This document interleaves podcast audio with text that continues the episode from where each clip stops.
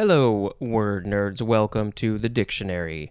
Maybe I should speak monotone this whole episode. Dictionary, it's a podcast that is all the dictionary words. The first word is, oh, this is a little bit hard to pronounce. It is Italian, and there's a few ways you can say it. It is certiorari, certiorari, or certiorari, or certiorari. That's the same. Um, it is spelled C E R T I O R A R I. It is, I believe, Italian, probably right.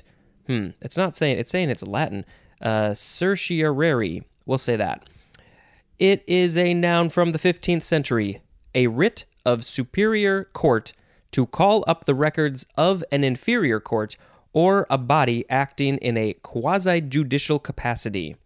This is a very legal term. It is Latin and it literally means to be informed, and it is from the use of the word in the writ. By the way, the word writ is spelled W R I T the writ of superior court to call up the records of an inferior court or a body acting in a quasi judicial capacity. Okay, next is certitude, noun from the 15th century. 1. The state of being or feeling certain. If you feel very certain about something, you have certitude. Number 2. Certainty or certainty of act or event. And a synonym is the word certainty. Next is cerulean, uh, adjective from 1662, resembling the blue of the sky. Oh, it is cerulean. It is so calm. The, the color, the blue of the sky is cerulean. It doesn't say anything about calm. I just took it that way. This is from the Latin caeruleus, which means dark blue. I wouldn't call the sky dark blue. It's more of a light blue, really. But, you know, is is color is uh, fairly subjective. Next, we have ceruloplasmin. Ceruloplasmin, noun from circa 1952, a blue copper binding serum oxidase that is deficient in Wilson's disease. So, if you have Wilson's disease, no, it's a serum. It's deficient. I don't understand what that means. We're going to move on to cerumen noun from 1741. We have the synonym earwax. It is also called cerumen. Uh, ceruminous is an adjective. So if something is ceruminous, does that mean it is covered in earwax? Not to uh, give too much information, but I think my ears are pretty ceruminous right now. I uh, sometimes have to get them cleaned out, which I can do at home, and I haven't done it in a while. So, hey, I got to do that. This is from the Latin cera, which means wax, akin to the Greek keros, which means wax. Cerumen.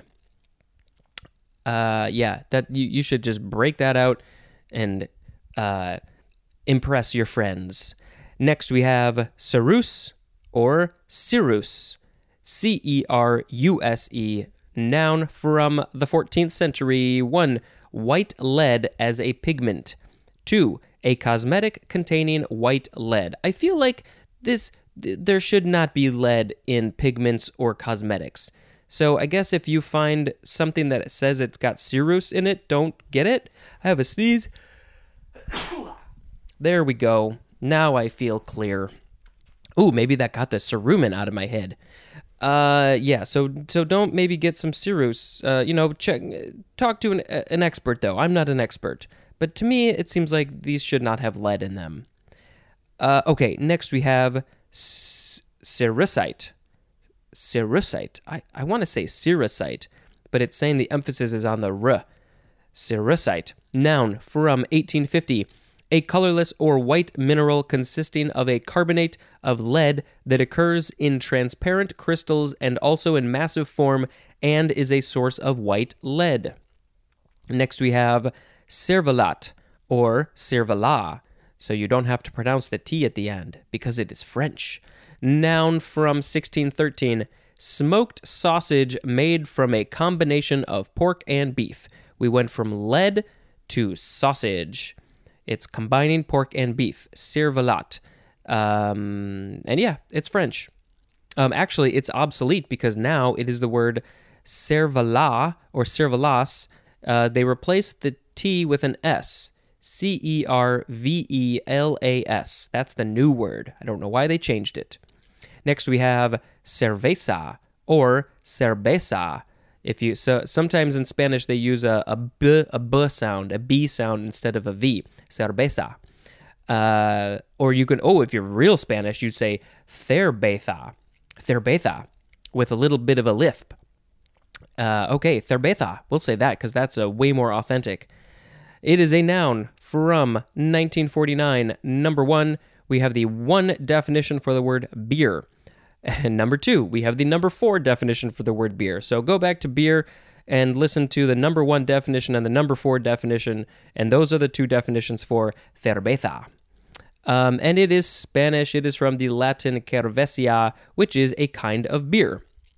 Next is cervical, adjective from 1681 of or relating to a neck or cervix. Uh, and cervix will be coming up shortly. Next is cervical cap, two words, noun from 1923, a usually rubber or plastic contraceptive device in the form of a thimble shaped molded cap that fits snugly over the uterine cervix and blocks sperm from entering the uterus.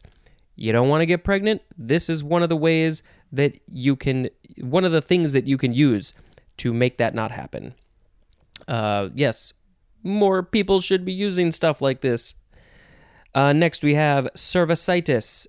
Oh, it's got that itis in the end. This is not looking good. Noun from 1889 inflammation of the uterine cervix.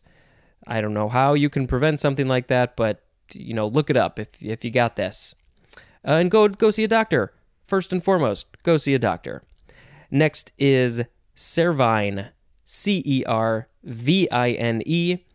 This is an adjective from circa 1828 of relating to or resembling deer, not a deer, just deer in general. All the deers are cervine. Uh, this is from the Latin cervinus, which means of a deer, from the word cervus, which means stag or deer, and there's more at the word heart, H A R T, not the pumping heart in your chest or wherever it is in your body. It's probably in your chest. H A R T. I don't know what that is. Uh, yeah, so this is similar to, uh, you know, kids are kids. no, I don't know why I said that. Pigs, P I G S, the pigs. Uh, they are porcine. Uh, we've talked about this before. Cats are feline. Dogs are canine. Deers are cervine. Next is cervix, C E R V I X, noun from uh, the 15th century. This is another one of those words that the plural is uh, cervices. If you have multiple cervixes, which is another uh, approved way to say the plural, cervixes or cervices. I just thought that was funny. Uh, if you, that's a throwback to something I talked about before. So if you're not listening to all these, what's wrong with you? Go back and listen to the beginning. Okay, number one, the synonym is neck, especially the back part of the neck. So the back part of your neck is the cervix, I guess. Number two, a constricted portion of an organ or part, especially the narrow outer end of the uterus. Uh, that is the first part of where the baby comes out of, if there's a baby up in there. Next is oh, is there any etymology? Nah. The uh, the next word is cesarean. Okay, so you can spell this four different ways. It looks like C E S A R E A N C A E S A R E A N, C E S A R I A N, or C A E S A R I A N. I don't expect you to be listening to that. It is often capitalized. It is a noun from circa 1903. The synonym is Caesarean section, uh, which will be our next word. Caesarean, Caesarean, Caesarean, Caesarean. Those are adjectives as well. Next is Caesarean section, spelled a couple ways noun from 1615. Can you imagine 1615 getting a cesarean section? Hmm.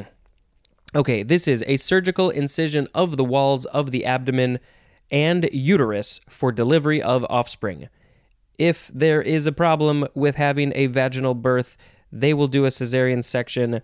Uh, you know, there are pros and cons to all of these. Uh, depends on the person, depends on the situation. I, I would assume that in most cases, this is the best option. Um, yes.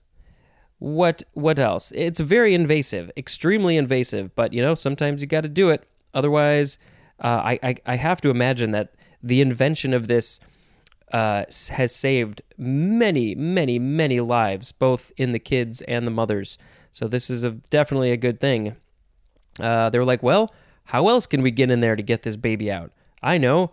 Let's just stab him in the abdomen.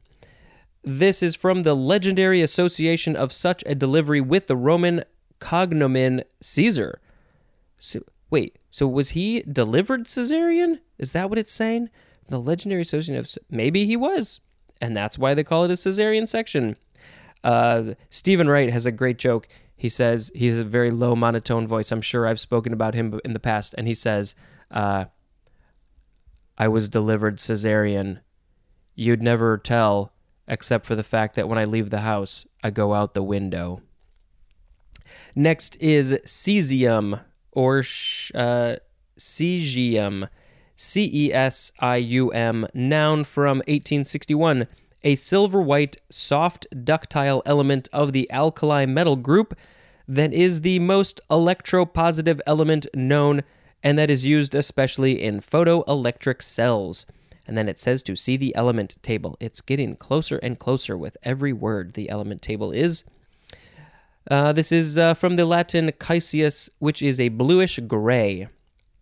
I also like that it's from the alkali metal group. That is the the hardcore metal group that sings about alkalis and stuff like that. Okay, next is cesium 133. Two words, noun from 1966, an isotope of cesium used especially in atomic clocks, and one of whose atomic transitions is used as a scientific time standard. I think they talk about cesium 133 in that net, Netflix show Dark, uh, which is a very, very fascinating sci fi uh, German show on Netflix. All right, and our last word is cess. C E S S, noun from 1830. It is chiefly Irish, and the synonym is luck. L U C K. And this is usually used in the phrase bad cess to you. Well, that's not very nice. Uh, and it is probably short for the word success. So they took off the first part. Success, luck, all that stuff. Uh, this is very timely because I am recording this two days after uh, St. Patrick's Day. I wish I had known that this word existed. So today we had certiorari, certiorari, certitude, cerulean, ceruloplasmin, cerumen, ceruse, cerussite, cervelat, cerveza, or cerveza, cervical, cervical cap, cervicitis, cervine, cervix, cesarean, cesarean section, cesium, cesium 133, and cess. This is this is kind of hard to pick because there are some good words in here. Um, things that are very important. Uh, you know, the cervix is very important to human life, and I assume many other forms of life as well. Uh, cesium and cesium 133 are very important to you know atomic clocks. And that um you know that that there's some important words in this section. But for me personally i think i have to go with cerumen as the word of the episode. C e r u m e n. It's earwax people. We all got it. We all deal with it. Don't put q-tips. This is going to be my song don't put Q-tips in your ear. Don't put Q-tips in your ear. Just don't do it. Um, yeah, you, you you you can really easily push the stuff back in your head, and I think that's why I have so many earwax problems these days. You guys don't need to know about this. What are we talking about? All right. Then now it's it's time to talk about the holidays real fast. Today is April 20th in the US and Australia and Canada and the UK and Nigeria and probably other places too. It is 420 day. It is officially in the internet. It is 420 day. It is the 8th day of Ramadan. It is Oh, did I forget to say that yesterday? I didn't see that in the thing. It is Volunteer Recognition Day in the UK. It is what else? Um, U.S. Chinese Language Day in the UN, or with all the UN, maybe. It is also National Look-alike Day, and it is National Pineapple Upside Down Cake Day. So you can make some of that, you can buy some of that, whatever you want to do. I don't care. Just just be happy and be nice. And don't hurt people. Both physically and mentally and emotionally. Please and thank you. All right, we're going to end this there. Thank you very much for listening and until next time this is Spencer dispensing information. Goodbye.